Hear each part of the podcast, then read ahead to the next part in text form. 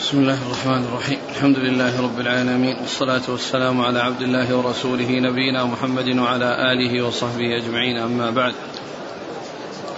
فيقول أمير المؤمنين في الحديث أبو عبد الله محمد بن إسماعيل البخاري رحمه الله تعالى يقول في كتابه الجامع الصحيح باب النزول بذي طوى قبل أن يدخل مكة والنزول بالبطحاء التي بذي الحليفة إذا رجع من مكة. قال حدثنا إبراهيم بن المنذر قال حدثنا أبو ضمرة قال حدثنا موسى بن عقبة عن نافع أن ابن عمر رضي الله عنهما كان يبيت بذي طوى بين الثنيتين ثم يدخل من الثنية التي بأعلى مكة وكان إذا قدم مكة حاجا أو معتمرا لم ينخ ناقته إلا عند باب المسجد ثم يدخل فيأتي الركن الأسود فيبدأ, فيبدأ به ثم يطوف سبعا ثلاثا سعيا وأربعا مشيا ثم ينصرف فيصلي سجدتين ثم ينطلق قبل أن يرجع إلى منزله فيطوف بين الصفا والمروة وكان إذا صدر عن الحج أو العمرة أناخ بالبطحاء التي بذي الحليفة التي كان النبي صلى الله عليه وسلم ينيخ بها. وكان إذا صدر عن الحج أو العمرة أناخ بالبطحاء التي بذي الحليفة التي كان النبي صلى الله عليه وسلم ينيخ بها. بسم الله الرحمن الرحيم. الحمد لله رب العالمين وصلى الله وسلم وبارك على عبده ورسوله نبينا محمد وعلى آله وأصحابه أجمعين. أما بعد يقول الإمام البخاري رحمه الله باب إذا دخل مكة بذي طوى.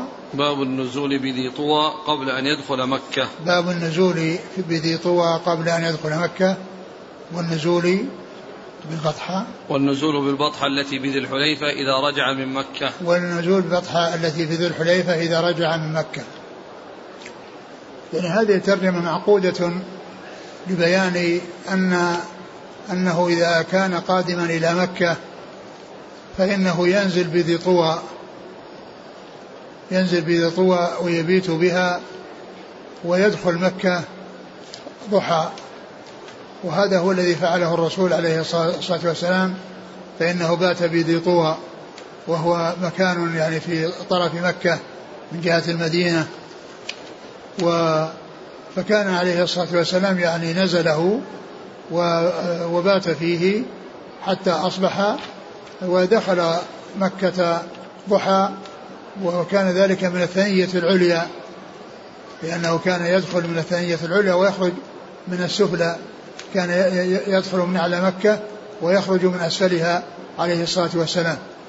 فهذه الترجمة معقودة لهذا الفعل وهو النزول بذي طوى والمبيت بها ودخول مكة ضحى. وكان ابن عمر يفعل ذلك وقد فعله الرسول صلى الله عليه وسلم. وإذا خرج ابن عمر وجاء إلى المدينة فإنه ينزل يعني بالبطحة التي في ذي الحليفة قبل أن يدخل المدينة. يعني معناه أنه يعرس بها ويبيت بها يعني إذا جاء ليلا ولا يدخل المدينة بالليل ولا يطرق أهله ليلا وإنما يأتي ضحى ويبيت في البطحة التي في ذي الحليفة. فهذا فعل رسول الله صلى الله عليه وسلم وابن عمر كان يفعله كان يفعله كان يبيت بطوى ليدخل مكة نهارا ويبيت ببطحة ذي الحليفة من أجل أنه يدخل آه، المدينة نهارا ولا يطرق أهله بليل صلوات الله وسلامه وبركاته عليه. قال عن ابن عمر كان يبيت بذي طوى بين الثنيتين ثم يعني التي بين الثنيتين بذي طوى التي بين الثنيتين. نعم. ثم يدخل من الثنية التي بأعلى مكة. ثم يدخل من الثنية التي بأعلى مكة وهي التي في الحجون وعند قريبة من المقبرة. نعم. وكان إذا قدم مكة حاجا أو معتمرا لم ينخ ناقته إلا عند باب المسجد. ثم وكان وكان إذا دخل مكة حاجا أو معتمرا يعني اللي هو ابن عمر كان يعني لا يستمر في مشيه وفي سيره حتى يصل إلى المسجد فينيخ راحلته يعني عند باب المسجد ثم يدخل ويطوف يستلم الركن ويطوف سبعة أشواط يعني يسعى ويخب في الثلاثة الأشواط الأول ويمشي في الأربعة الباقية ثم بعد ذلك يصلي ركعتين يعني اللي هي ركعتا الطواف ثم إنه يذهب إلى إلى السعي قبل أن يذهب إلى منزله يعني معنى ذلك أنه يتابع ويوالي بين الطواف بين السعي والطواف وأن الطواف وأن السعي يكون يلي الطواف وأنه وأن الأولى أن يؤتى به دون فاصل وإن احتاج إلى فاصل بأن يكون متعبا وأراد أن يستريح ثم يأتي للسعي بعد ذلك فإن ذلك لا بأس به نعم ثم يدخل فيأتي الركن الأسود فيبدأ به ثم يطوف سبعا ثلاثا سعيا وأربعا مشيا نعم. ثم ينصرف فيصلي سجدتين ثم ينطلق قبل أن يرجع إلى منزله فيطوف بين الصفا والمروة. وكان إذا صدر عن الحج أو العمرة أناخ بالبطحاء التي بذي الحليفة التي كان النبي صلى الله عليه وسلم ينيخ بها. وهذا هو يتعلق بالجملة الثانية التي الترجمة وهي نزول بطحة ذي الحليفة عند الرجوع وعند صدوره من الحج أو العمرة وأنه ينزل بالبطحة يعني ويعرس بها يعني أنه يبيت بها حتى يصبح ويدخل على أهله نهارا. يعني أنه لا يضرهم بليل وأن الرسول صلى الله عليه وسلم كان كان يفعل ذلك نعم. قال حدثنا إبراهيم بن المنذر نعم. عن أبي ضمرة أنس بن عياض عن موسى بن عقبة عن نافع عن ابن عمر نعم. قال حدثنا عبد الله بن عبد الوهاب قال حدثنا خالد بن الحارث قال سئل عبيد الله عن المحصب فحدثنا عبيد الله عن نافع أنه قال نزل بها رسول الله صلى الله عليه وسلم وعمر وابن عمر. وعن نافع أن ابن عمر رضي الله عنهما كان يصلي بها يعني المحصب الظهر والعصر. أحسبه قال والمغرب. قال خالد لا أشك في العشاء ويهجع هجعة ويذكر ذلك عن النبي صلى الله عليه وآله وسلم. ثم ذكر هذا الحديث عن سئل عبيد الله عن المحصب آه. فحدث عن نافع قال نزل بها رسول الله صلى الله عليه وسلم وعمر وابن عمر. يعني ف يعني آه آه أن آه يعني يقول نافع أن الرسول صلى الله عليه وسلم نزل بها وهو نزل بها الرسول صلى الله عليه وسلم ونزل بها عمر نعم. و وابن عمر. نعم. نعم. وعن نافع أن ابن عمر كان يصلي بها يعني المحصب الظهر والعصر. يعني وكان يصلي بها الظهر والعصر يعني يوم يعني يوم النفر. الرسول الثاني. نعم يوم النفر الثاني الذي هو اليوم الثالث عشر. و وذلك يعني كفعل الرسول صلى الله عليه وسلم أو وفقا لفعل الرسول عليه الصلاة والسلام فإنه نفر في اليوم الثالث عشر ورمى الجمرة بعد الزوال وواصل السير حتى وصل الأبطح وصلى فيه الظهر والعصر والمغرب والعشاء والعشاء وهجع هجعة ثم قام في آخر الليل ودخل مكة وطاف طواف الوداع وصلى بالناس الفجر عليه الصلاة والسلام ثم خرج متجها إلى المدينة وكان ابن عمر يفعل يفعل يفعل ذلك قال إيش؟ وكان قال والمغرب قال خالد لا أشك في العشاء ويهجع هجعة يعني أن فيه شك في المغرب وأنه لا يشك في العشاء.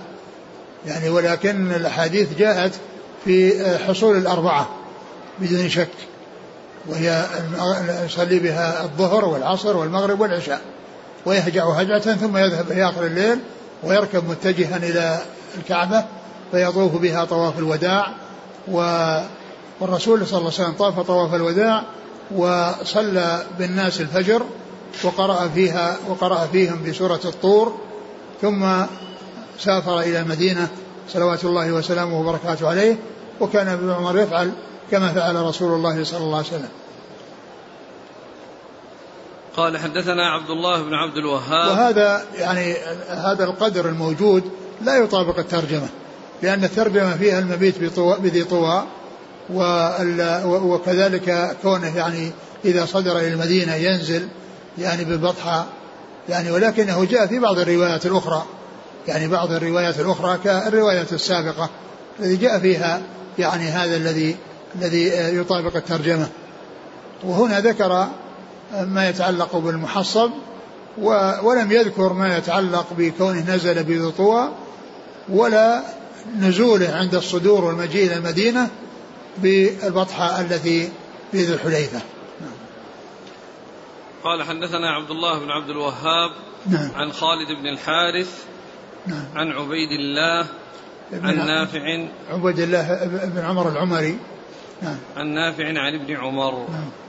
قال رحمه الله تعالى باب من نزل بذي طوى إذا رجع من مكة قال وقال محمد بن عيسى قال حدثنا حماد عن أيوب عن نافع عن ابن عمر رضي الله عنهما أنه كان إذا أقبل بات بذي طوى حتى إذا أصبح دخل وإذا نفر مر بذي طوى وبات بها حتى يصبح وكان يذكر أن النبي صلى الله عليه وآله وسلم كان يفعل ذلك.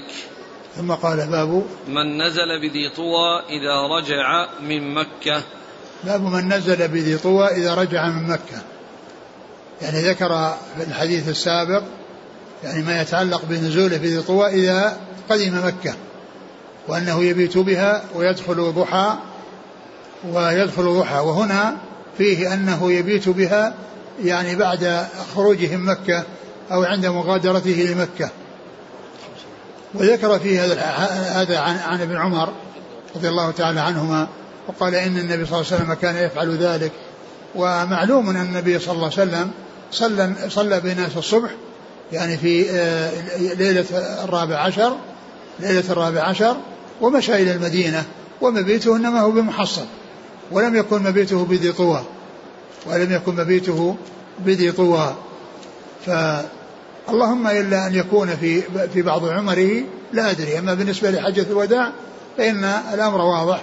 بأنه ما بات في طوى وإنما بات بمحصب ودخل مكة وطاف طواف الوداع ثم خرج إلى المدينة عليه الصلاة والسلام. نعم. يعني يعد هذا فيه وهم؟ والله أعلم. يعني يبدو أنه ليس ليس بواضح. اللهم إلا إن كان في عمرة.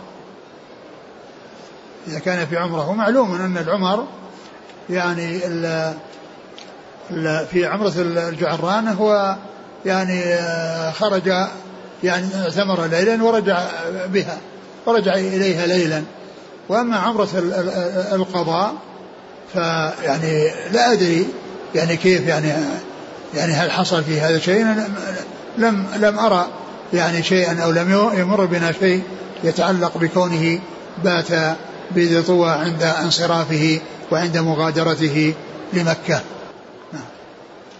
قال وقال محمد بن عيسى نعم الطباع. عن حماد بن زيد بن زيد. عن أيوب عن نافع عن ابن عمر. نعم.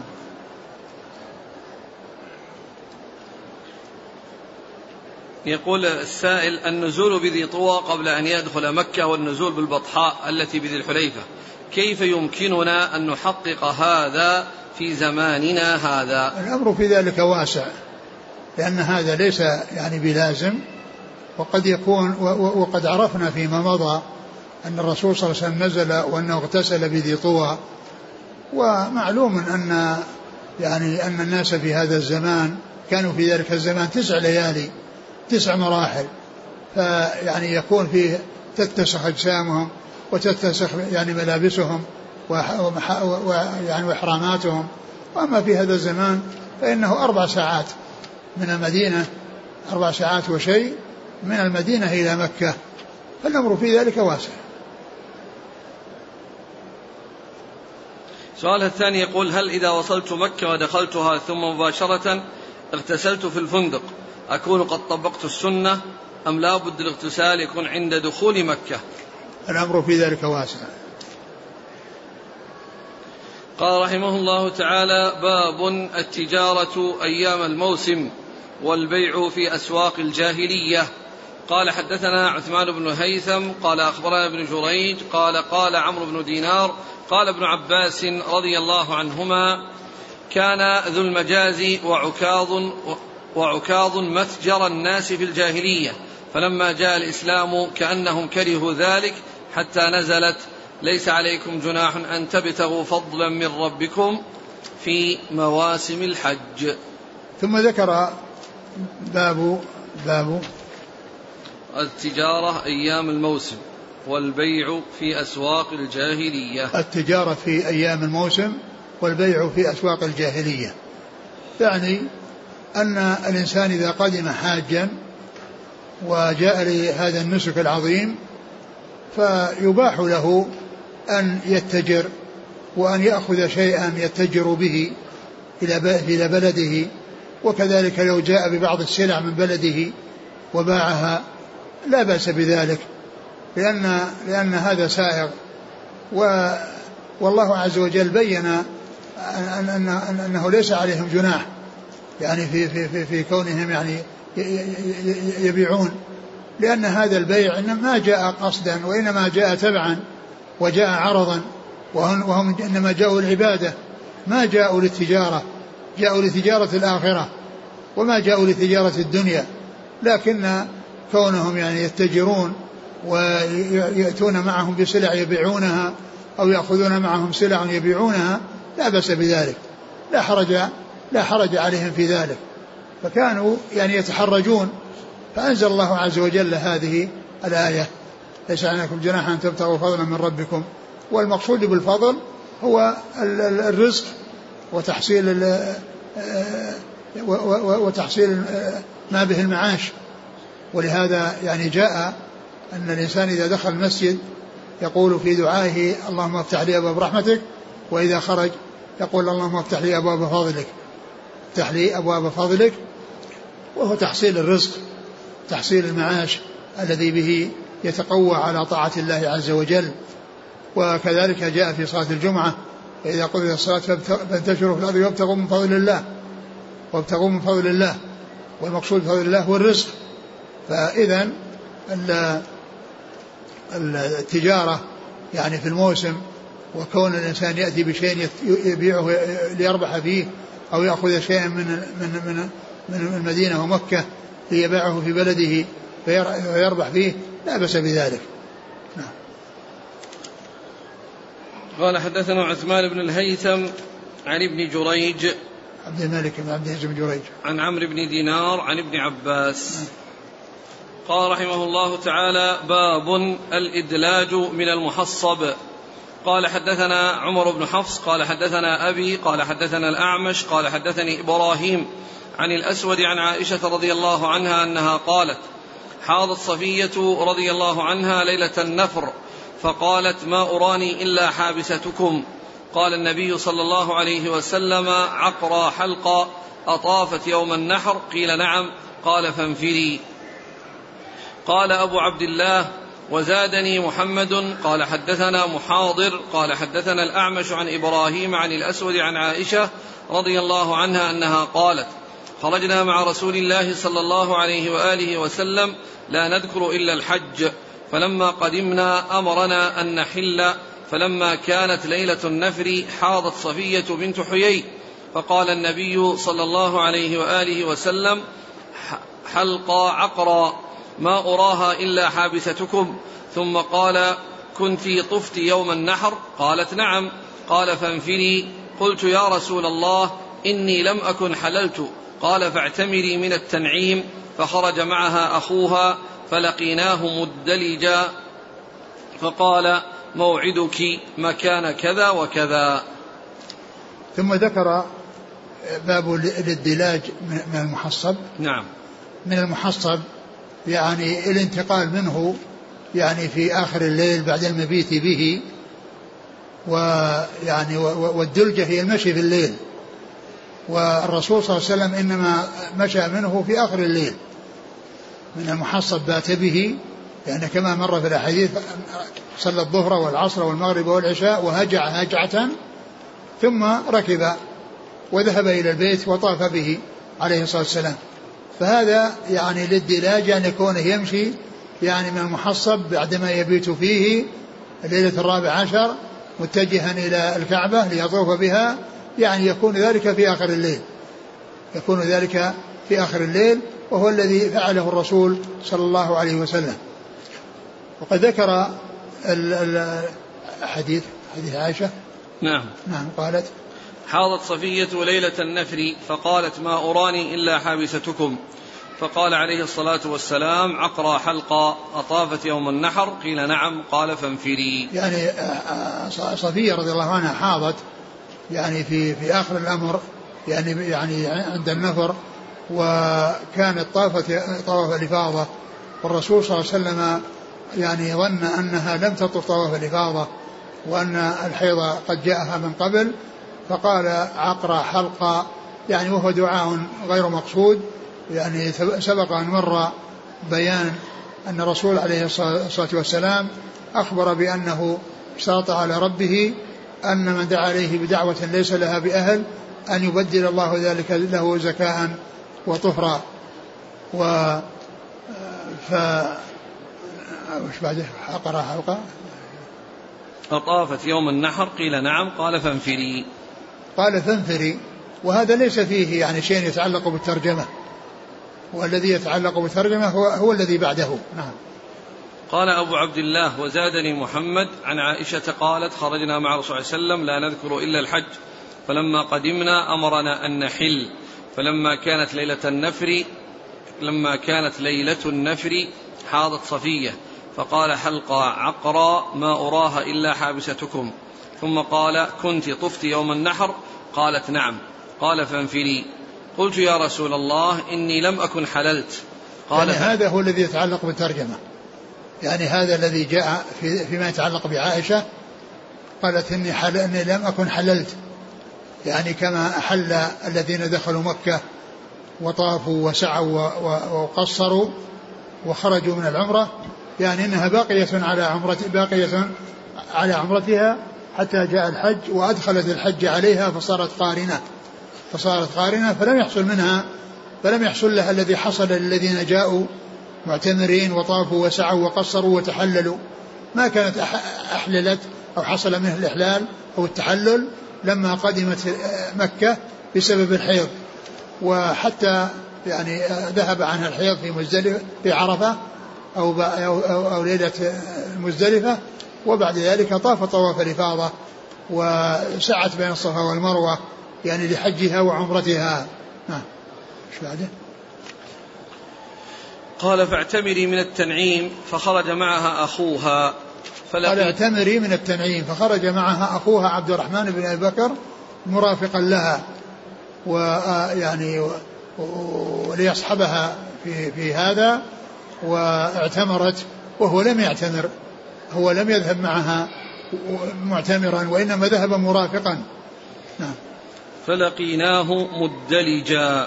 وهذا هو محل الشاهد من من الترجمة للدلاج فلقيناه مدلجا نعم. يعني يعني معناه في آخر الليل دلجة في آخر الليل يعني حين ركب بعدما استيقظ من نومه في المحصب واتجه إلى الكعبة ليطوف بها طواف الوداع يعني لقوه يعني وهم جايين من مكة جاءوا من مكة يعني آه، فلقوه يعني وهو مدلج يعني معناه إنه سائر في آخر الليل. فقال موعدك مكان كذا وكذا. فقال موعدك مكان كذا وكذا. يعني ما أدري يعني هل قول موعدك كذا مكان كذا مكان كذا قال هذا قبل وأن فيه تقديم وتأخير أو أنه قال قالها بعد أن أن أن, أن لقيتهم يعني قادمة من من أداء عمرتها وقد مر أنها مهبطة أو يعني يعني مصعدة أو يعني أو مهبطة والرسول صلى الله عليه وسلم مصعد أو مهبط. وقد عرفنا أن فيما مضى أن كون الرسول صلى الله عليه وسلم مهبطا وهي مصعدة أن هذا هو المناسب لحالة مكة وأن الإنسان الذي يأتي من منى ويأتي من محصب أنه يكون نازلا ومهبطا. وأما الذي يخرج من الحرم من عند الكعبة فإنه يعني يمشي من من انخفاض لارتفاع. وانخفاض فقال موعدي كذا. فإن كان هذا قبل ذلك يعني فمعنى ذلك أنها يعني عليها أنها تطوف طواف الوداع. وإن كان أنه أنه قال هذا بعد ذلك وأن أنها اكتفت بكونها طافت وسعت وأن هذا آخر عهدها بالبيت وأن ذلك يكفي يكفيها يعني عن طواف الوداع يعني يحتمل. نعم قال حدثنا عمر بن حفص نعم. بن غياث عن أبيه نعم. عن الأعمش عن إبراهيم النخعي. عن الأسود عن عائشة. نعم. قال كوفيون إلا عائشة. نعم. قال أبو عبد الله وزادني محمد محمد بن سلام, سلام. نعم. عن محاضر ابن المورع الكوفي. نعم. عن الأعمش عن إبراهيم عن الأسود عن عائشة. نعم.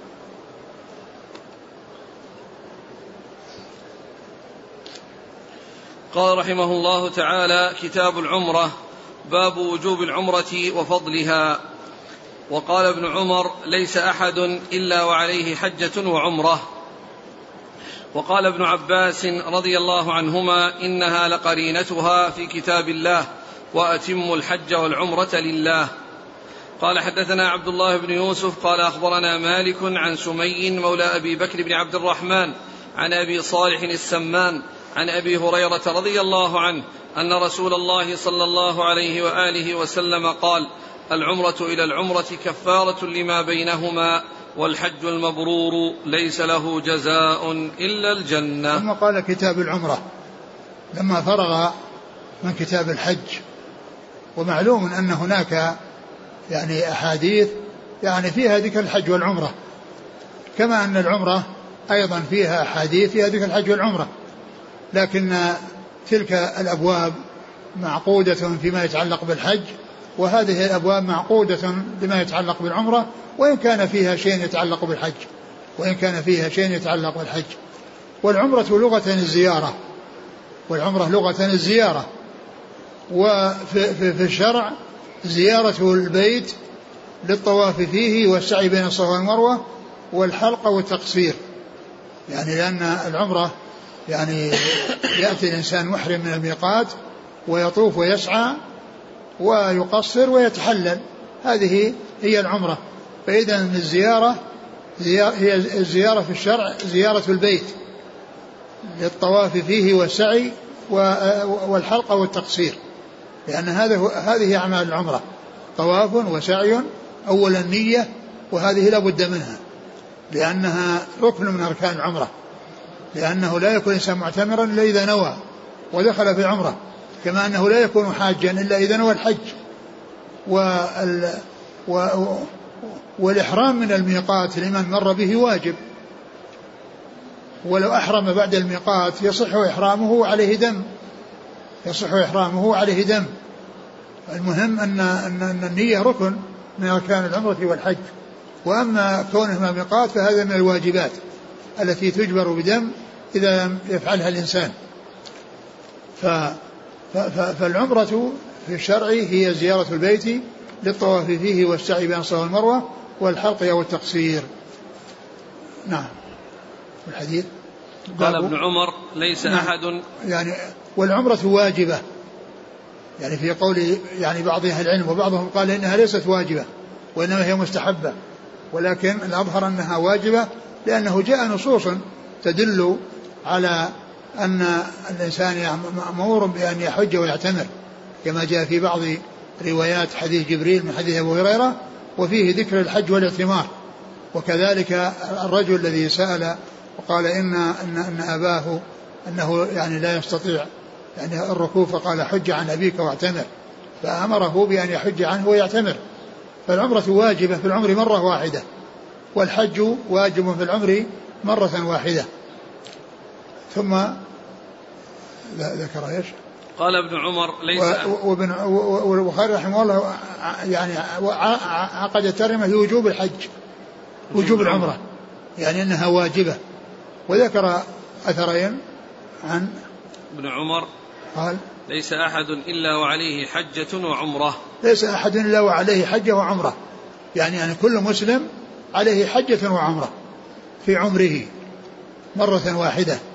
سواء أتى بالعمرة والحج يعني في وقت واحد كأن يكون قارنا أو متمتعا أو أنه, أو أنه أتى بالعمرة وحدها وأتى بالحج وحده. المهم أن يوجد من الإنسان عمرة وحج في عمره سواء كان في وقت واحد أو متفرقين. العمرة واجبة والحج واجب لكن وجوب الحج هذا بالكتاب والسنة والإجماع. بخلاف العمرة فإن فيها خلاف. ولكن الأرجح في, في, في, في, في, في هذا الخلاف أنها واجبة. والبخاري رحمه الله عن, عن ترجم بالوجوب. قال وجوب العمرة وفضلها. ثم ذكر بعض الآثار التي فيها الوجوب هذا ومنها هذا الأثر عن ابن عمر رضي الله عنه. ما من مسلم إلا وعليه حجة وعمرة. نعم. وقال وقال ابن عباس إنها لقرينتها في كتاب الله وأتم الحج والعمرة لله. وقال ابن عباس إنها لقرينتها أنها لقرينتها يعني الضمير يرجع للحج والحج مذكر يعني فيكون قرينته أو أن المقصود بها الحجة أي أن العمرة قرينة للحجة. العمرة يعني واجبة في العمر مرة والحجة واجبة في العمر مرة فإذا يكون الضمير مؤنث على اعتبار الحجة. وقال إنها قرينتها قرينة الحج أو قرينة الحجة في كتاب الله يعني في قوله وأتم الحج والعمرة لله. أتم الحج والعمرة لله هذا هو القرن بين الحج والعمرة. والحج واجب بالكتاب والسنة والإجماع والعمرة كذلك واجبة إلا أنها واجبة بالسنة ويعني بعمل الصحابة رضي الله تعالى عنهم وأرضاهم وما جاء عن الصحابة كما جاء عن ابن عمر وعن ابن عباس.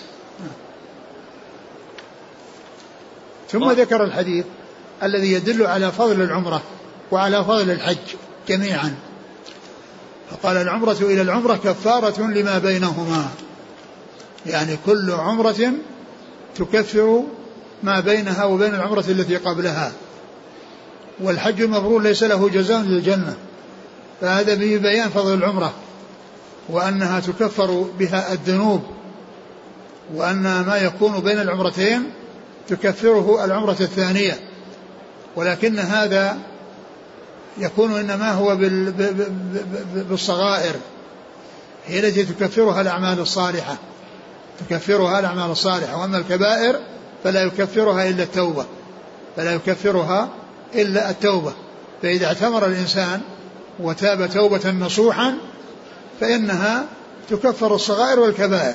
الصغائر بالطاعة وبالعمرة وبالعمل الصالح والصغائر بالتوبة التي حصلت مع الحج مع العمرة. أما إذا لم يتب من الكبائر وكان مصرا عليها فإن العمرة تصح منه ولكنه لكنها لا تكفر الكبائر وإنما تكفر الصغائر فقط ولهذا جاء في الحديث الجمعة الصلوات الخمس والجمعة إلى الجمعة ورمضان إلى رمضان مكفرات ما بينهن ما اجتنبت الكبائر. مكفرات ما بينهن ما اجتنبت الكبائر. هذا يبين أن أن التكفير إنما هو للصغائر وأن ذلك يعني باجتناب الكبائر يكون. وقد جاء في القرآن إن تجتنبوا كبائر ما تنهون عنه نكفر عنكم سيئاتكم. تجتنبوا كبائر ما تنهون عنه نكفر عنكم سيئاتكم. والحديث يدل على تكرار العمرة.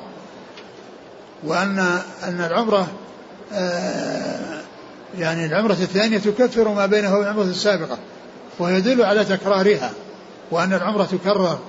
ولكنها تكرر بالوجه المشروع الذي كان فعله الرسول صلى الله عليه وسلم وأصحابه وهو أنهم يأتون إلى مكة معتمرين.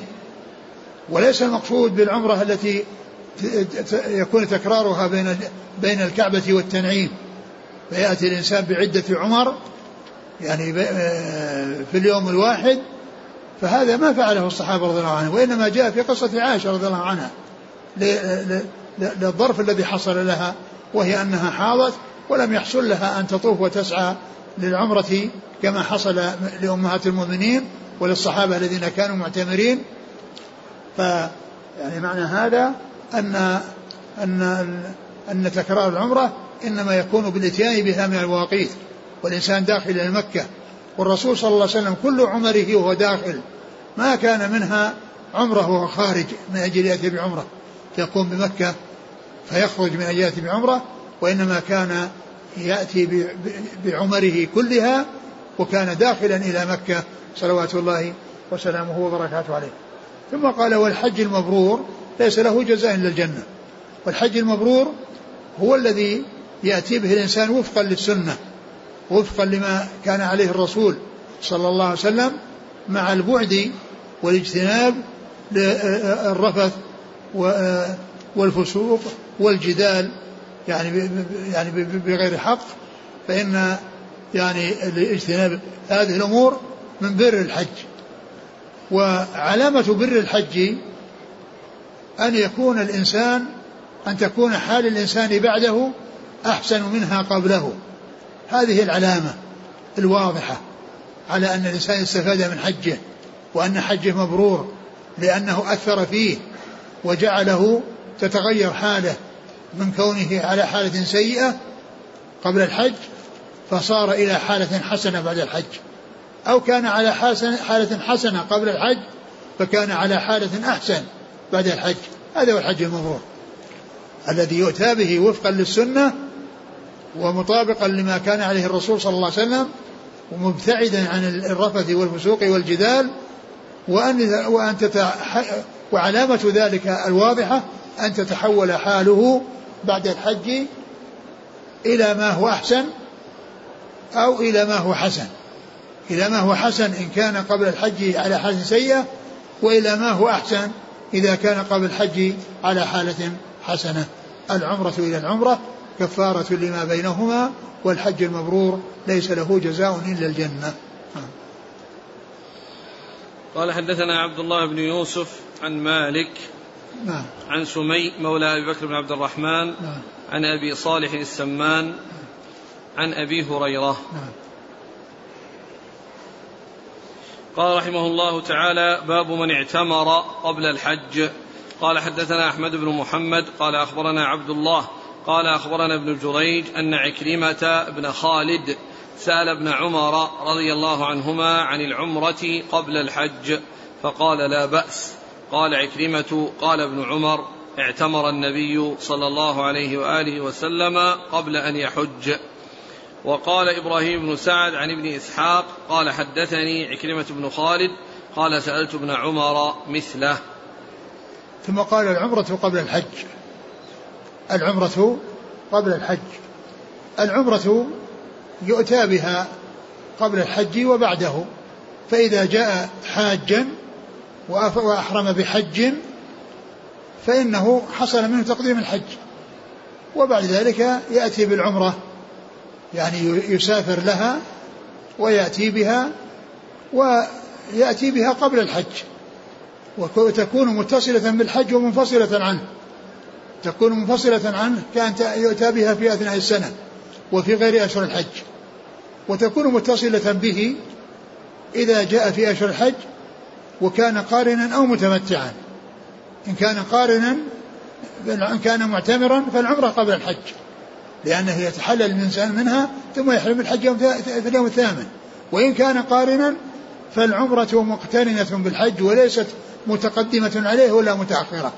وإنما هي مقترنة, به. لأن الإحرام حصل من الميقات بحج وعمرة واستمر و وإذا كان قد ساق هديا استمر إلى يوم العيد حيث يأتي بطواف الإفاضة ويسعى بين الصفا والمروة إذا لم يسعى مع طواف القدوم وتكون ويكون الطواف للحج والعمرة والسعي للحج والعمرة لأن أعمال الحج والعمرة مقترنان ليس منفصلين كما يكون في عمرة التمتع التي يطوف الإنسان ويسعى ويقصر ثم يحرم بالحج ويأتي به. ويكون بينهما تمتع بين الانتهاء من العمرة وبين الدخول في الحج. إذا العمرة يمكن أن يؤتى بها قبل الحج كأن يكون الإنسان اعتمر في أثناء السنة وحج في بعد ذلك. ويمكن أن تكون أيضا في في أشهر الحج وتكون يعني قرانا أو تمتعا. فإن كان تمتعا فالعمرة قبل الحج وإن كان قرانا فالعمرة مقترنة بالحج.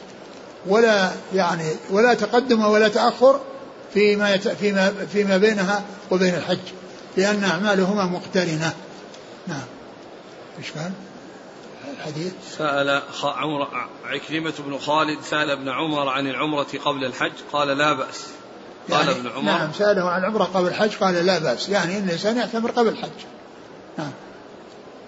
قال اعتمر النبي صلى الله عليه وسلم قبل أن يحج. اعتمر النبي صلى الله عليه وسلم قبل أن يحج.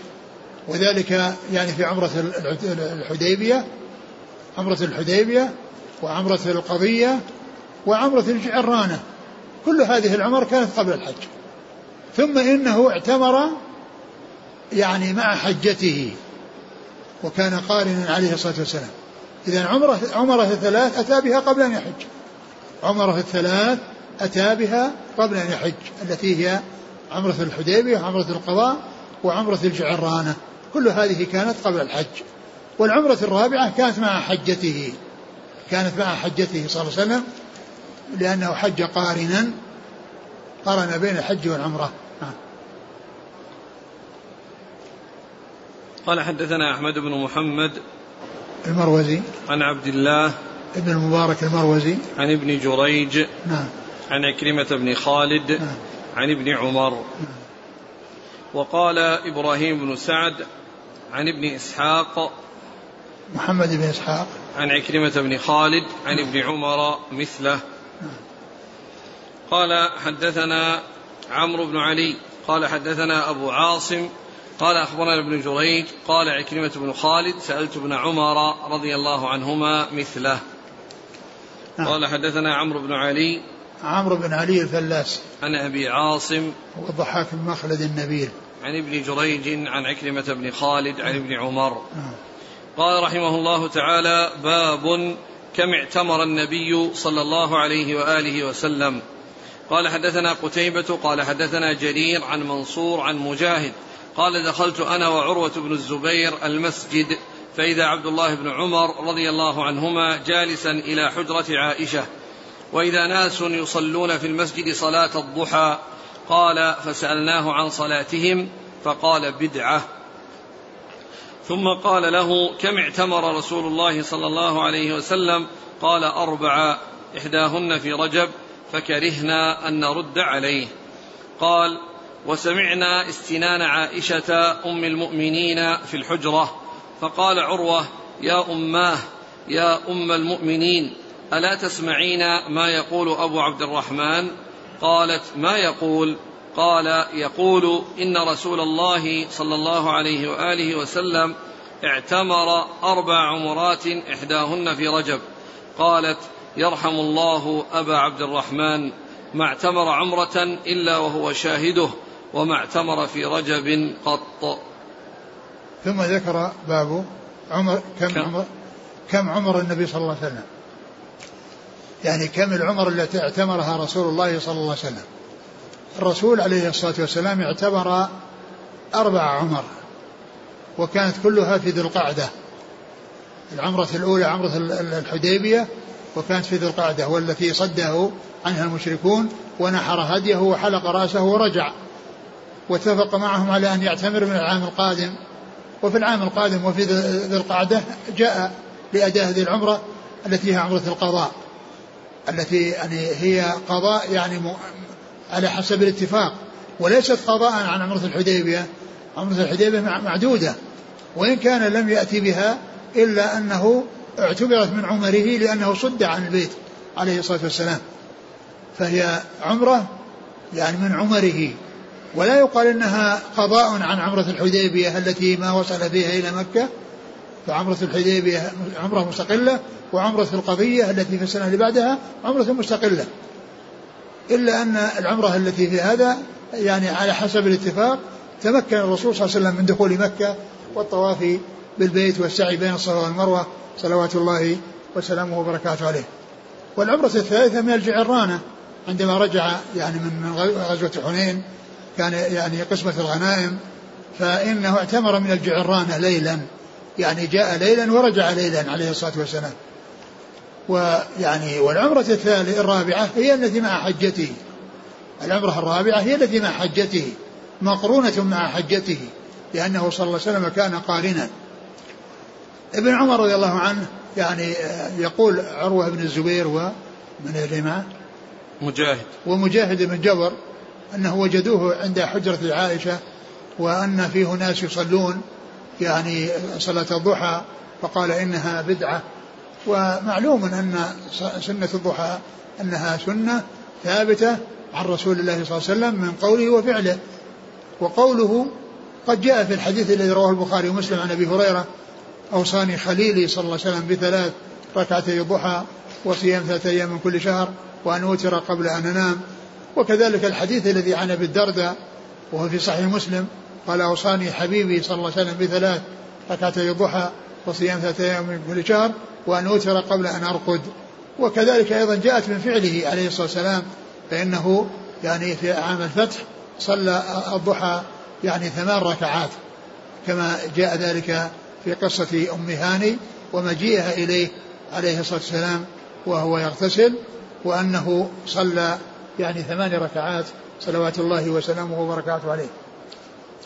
فقوله يعني إنها بدعة يعني إما أن يكون ما بلغه يعني شيء يتعلق بذلك أو أن هذه الصلاة التي يعني يصلونها أنها كانت جماعة لأنهم يصلون جماعة وهذا لم يأتي فيه سنة عن رسول الله صلى الله عليه وسلم أن الناس يصلون الضحى جماعة في المسجد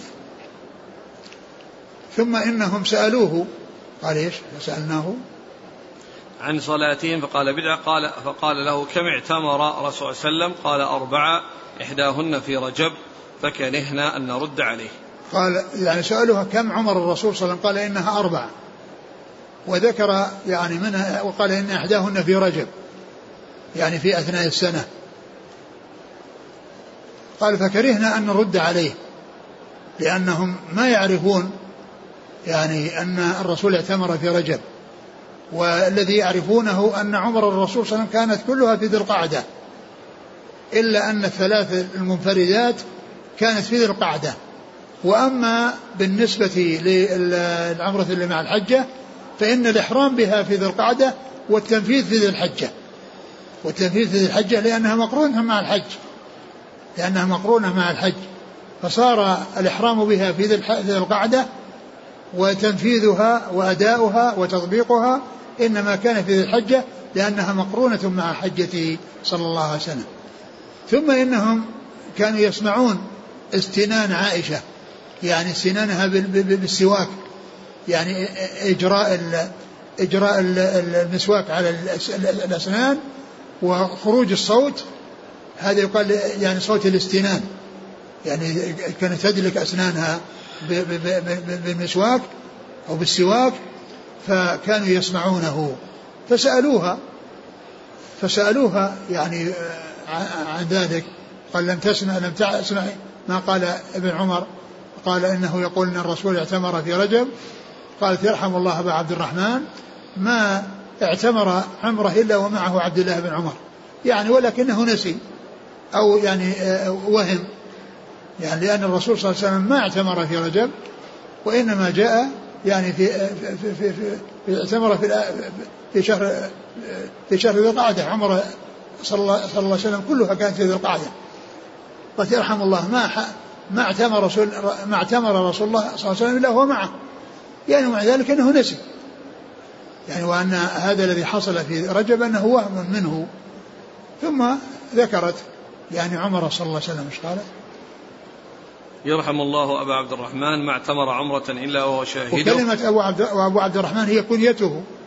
كنية ابن عمر وذكرها إياه بالكنية هو من التعظيم لأن آه، مخاطبة الإنسان بالكنية هي تعظيم له وهي أولى من مخاطبته باسمه. يعني مخاطبته باسمه نعم يجوز لكن المخاطبة بالكنية وذكره بالكنية يعني هذا فيه فيه توقير وفيه احترام. نعم. قالت ما اعتمر. ما اعتمر عمرة إلا وهو شاهده وما اعتمر في رجب قط. ما اعتمر عمرة إلا هو شاهده وما اعتمر في رجب قط يعني معناه أنه وهم أو أنه نسي. لأن ذكره رجب هذا وهم منه وقد كان آه، شاهدا لجميع العمر التي اعتمرها رسول الله صلى الله عليه وسلم ولكن ذلك سهو منه ونسيان. نعم. كما تقول عائشة نعم. قال حدثنا قتيبة. نعم. قتيبة بن سعيد. عن جرير. بن عبد الحميد. عن منصور. بن معتمر. عن مجاهد. بن جبر. وعروة بن الزبير. نعم. عن عبد الله بن عمر. نعم. وعائشة. نعم. قال حدثنا أبو عاصم قال أخبرنا ابن جريج قال أخبرنا قال أخبرني عطاء عن عروة بن الزبير قال سألت عائشة رضي الله عنها قالت ما اعتمر رسول الله صلى الله عليه وسلم في رجب. ثم ذكر الحديث عن عائشة أنها نفت أن يكون الرسول لم يعتمر في رجب. لم يعتمر في رجب وإنما عمره كلها في ذي القعدة. آه. قال حدثنا أبو عاصم الضحاك بن مخلد النبيل. عن ابن جريج عن عطاء بن أبي رباح. عن عروة بن الزبير عن عائشة. قال حدثنا حسان بن حسان قال حدثنا همام عن قتادة قال سألت أنسا رضي الله عنه كم اعتمر النبي صلى الله عليه وآله وسلم؟ قال أربع عمرة الحديبية في ذي القعدة حيث صده المشركون وعمرة من العام المقبل في ذي القعدة حيث صالحهم. وعمرة من الجعرانة إذ قسم غنيمة أراه حنين. قلت كم حج؟ قال واحدة. أعد الإسناد. المثل كم اعتمر النبي صلى الله عليه وسلم؟ قال أربع. عمرة الحديبية في ذا القعدة حيث صده المشركون وعمرة من العام المقبل في ذا القعدة حيث صالحهم وعمرة الجعرانة إذ قسم غنيمة أراه حنين. قلت كم حج؟ قال واحدة. آه يعني آه سئل أنس رضي الله عنه كم اعتمر النبي صلى الله عليه وسلم؟ قال أربع وذكر هذه الثلاثة التي هي عمرة الحديبية وعمرة المصالحة بينه وبين المشركين التي هي عمرة القضاء والعمرة التي من الجعرانة.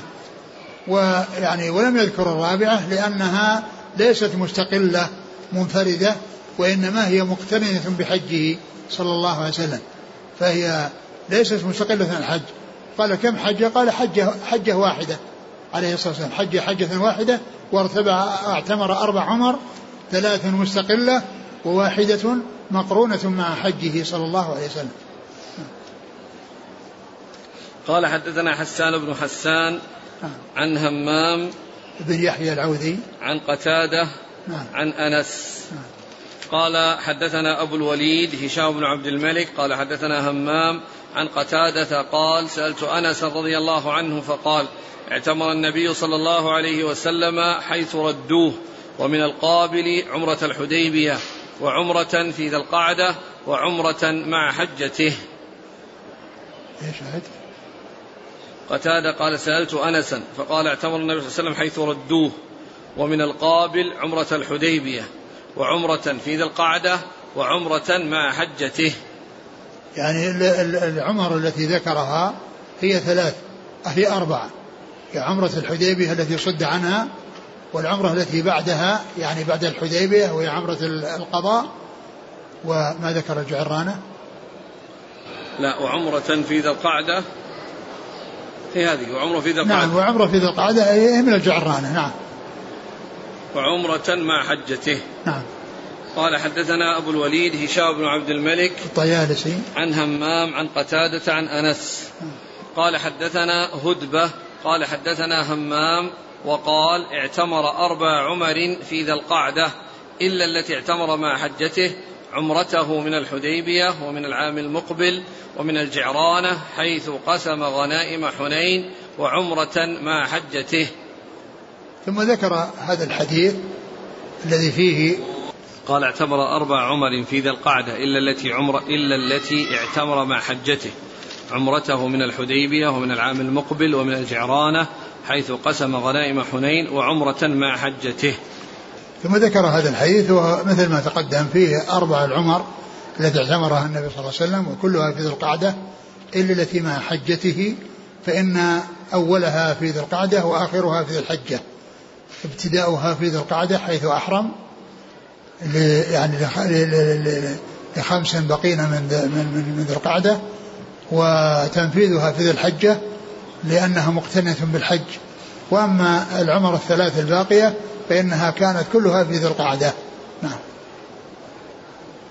قال حدثنا هدبة. هدبة بن خالد. عن همام وهدبة يعني هذا يعني يأتي ذكره عند البخاري بهذا بهذا الاسم لهدبة وأما مسلم فيأتي به هدبة وهداب. يأتي به هدبة وهداب. أحيانا يقول هداب وأحيانا يقول هدبة. ويقال أن هدبة اسم وأن هداب لقب. يعني مأخوذ من, من, من الاسم. لقب مأخوذ من الاسم. فمسلم يذكره بهذا وبهذا وأما البخاري فلا يذكره إلا بهدبة. الذي هو الاسم نعم. قال حدثنا أحمد بن عثمان قال حدثنا شريح بن مسلمة قال حدثنا إبراهيم بن يوسف عن أبيه عن أبي إسحاق. قال سألت مسروقا وعطاء ومجاهدا فقالوا اعتمر رسول الله صلى الله عليه وآله وسلم في ذا القعدة قبل أن يحج. وقال سمعت البراء بن عازب رضي الله عنهما يقول اعتمر رسول الله صلى الله عليه وآله وسلم في ذي القعدة قبل أن يحج مرتين. الإسناد الذي قبل هذا الذي في هدبة وش بقي؟ عن همام. نعم الإسناد اللي راح. اقرأ أعد أعد قال حدثنا هدبة قال حدثنا همام. وقال لا, لا الثاني هذا. قبله نعم. قال حدثنا أبو الوليد هشام بن عبد لا اللي بعد هذا اللي بعده. قال حدثنا أحمد بن عثمان. نعم. قال حدثنا شريح بن مسلمة. قال حدثنا إبراهيم بن يوسف عن أبيه عن أبي إسحاق. قال سألت مسروقا وعطاء ومجاهدا. فقالوا اعتمر الرسول صلى الله عليه وسلم في ذا القعدة قبل أن يحج. وقال سمعت البراء بن عازب يقول اعتمر صلى الله عليه وسلم في ذا القعدة قبل أن يحج مرتين. ثم ذكر يعني هذا الحديث أن الرسول صلى الله عليه وسلم اعتمر يعني في ذا القعدة قبل أن يحج. يعني أنه, أنه أتى بالعمر الثلاث قبل أن يحج. كل واحدة في سنة. يعني واحدة في السنة السادسة والسابعة والثامنة. يعني عمرة الحديبية في السادسة وعمرة القضاء في السابعة وعمرة الجرانة في الثامنة. ثلاث سنوات متواليات اعتمر فيها رسول الله صلى الله عليه وسلم في ذي القعدة. والعمرة التي مع حجته السنة العاشرة الإحرام بها في ذي القعدة وتنفيذها وتطبيقها في ذي الحجة مع حجته صلى الله عليه وسلم. إيش قال بعد هذا؟ وقال؟ قال وسمعت البراء يقول اعتمر صلى الله عليه وسلم في ذي القعدة قبل أن يحج مرتين. اعتمر الرسول يعني في ذي القعدة قبل أن يحج مرتين. وهي في الحقيقة ثلاث. يعني كما يعني جاء في روايات كثيرة. فيعني اثنتين هي من جملة الثلاث نعم قال حدثنا أحمد بن عثمان نعم. عن شريح بن مسلمة نعم. عن إبراهيم بن يوسف نعم. عن أبيه نعم. عن أبي إسحاق السبيعي عن مسروق وعطاء ومجاهد نعم. وعن البراء بن عازب نعم. قال رحمه الله تعالى باب عمرة في رمضان قال حدثنا مسدد قال حدثنا يحيى عن ابن جريج عن عطاء قال سمعت ابن عباس رضي الله عنهما يخبرنا يقول قال صلى الله عليه وسلم لامرأة من الأنصار سماها ابن عباس فنسيت اسمها ما منعك أن تحجين معنا؟ قالت كان لنا ناضح فركبه أبو فلان وابنه لزوجها وابنها وترك ناضحا ننضح ننضح عليه. قال فإذا كان رمضان اعتمري فيه فإن عمرة في رمضان حجة أو نحو مما قال. ثم ذكر العمرة في رمضان يعني وبيان فضلها وأنها فضلها عظيم وأنها تعدل حجة يعني في الفضل لكنها لا تغني عن حجة ولا يقال أن صاحبها قد حج ولكن يقال أنه أعطي أجر الحجة. يعني حيث تكون العمرة في رمضان. فهذا يدل على فضل العمرة في رمضان وأنها لها ميزة على غيرها. لأن الرسول عليه الصلاة والسلام قال إنها تعدل حجة. وذكر قصة هذه المرأة التي سألها عن كونها لم تحج معهم يعني في حجة الوداع وقالت إن فلانا تعني زوجها يعني لهم ناضحان أحدهما يعني ركبه آه، آه، زوجها وابنه والثاني يعني ينضحون يعني يستعملونه للنضح يعني لاستخراج الماء آه، للزرع ولسقي النخيل يعني بواسطته. فقال إذا جاء رمضان فاعتمري فإن عمرة فيه تعدل حجة. إذا كان إذا جاء رمضان فاعتمري فإن عمرة فيه تعدل حجة. نعم. قال حدثنا مسدد نعم. عن يحيى قطان. عن ابن جريج عن عطاء عن ابن عباس. نعم. قال باب العمرة ليلة الحصبة وغيرها. والله تعالى أعلم وصلى الله وسلم وبارك على عبده ورسوله نبينا محمد وعلى آله وأصحابه أجمعين. جزاكم الله خيرا وبارك الله فيكم. ألهمكم الله الصواب ووفقكم للحق شافاكم الله وعافاكم ونفعنا الله ما سمعنا. غفر الله لنا ولكم وللمسلمين أجمعين. سبحانك اللهم وبحمدك نشهد أن لا إله إلا أنت نستغفرك ونتوب إليك.